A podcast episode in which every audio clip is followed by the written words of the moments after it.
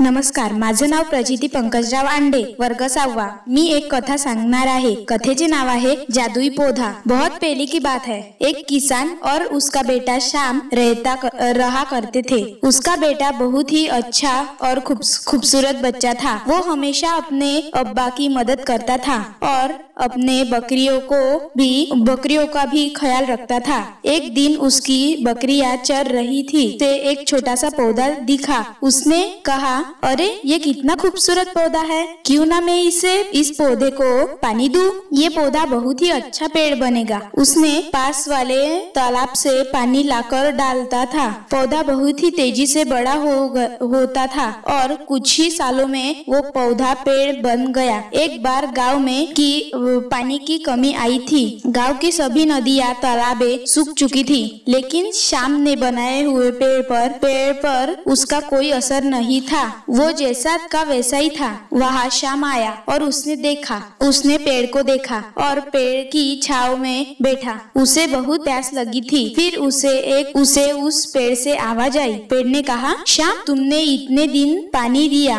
तो अब मेरी बारी है। तुम्हारी प्यास बुझाना। तुम मेरी एक कोई भी, तुम मेरे पेड़ का एक कोई भी पत्ता लोच लो। उससे तुमको पानी मिलेगा। और एक बात ध्यान रखना कि तुम ये पानी अकेले पियोगे। तुम ये पानी किसी को नहीं दोगे। उस रास्ते से एक बुज़ुर्ग आया। एक बुज़ुर्ग आदमी आया। वो प्यास से मरा मरा जा रहा था। शाम ने उसे पानी दिया। फिर पेड़ ने कहा, ये क्या? तुमने तो उस आदमी को पानी दे दिया। शाम, इससे तुम्हारी जान भी जा सकती है। शाम ने कहा, अगर मेरी जान देने से, अगर मेरी जान देने से लोगों की जान बच सकती है तो मैं ये जान देने के लिए तैयार हूँ। पेड़ ने कहा, नहीं नहीं, ये नहीं नहीं, मैं तो तुम्हारी परीक्षा ले रहा था। Thank you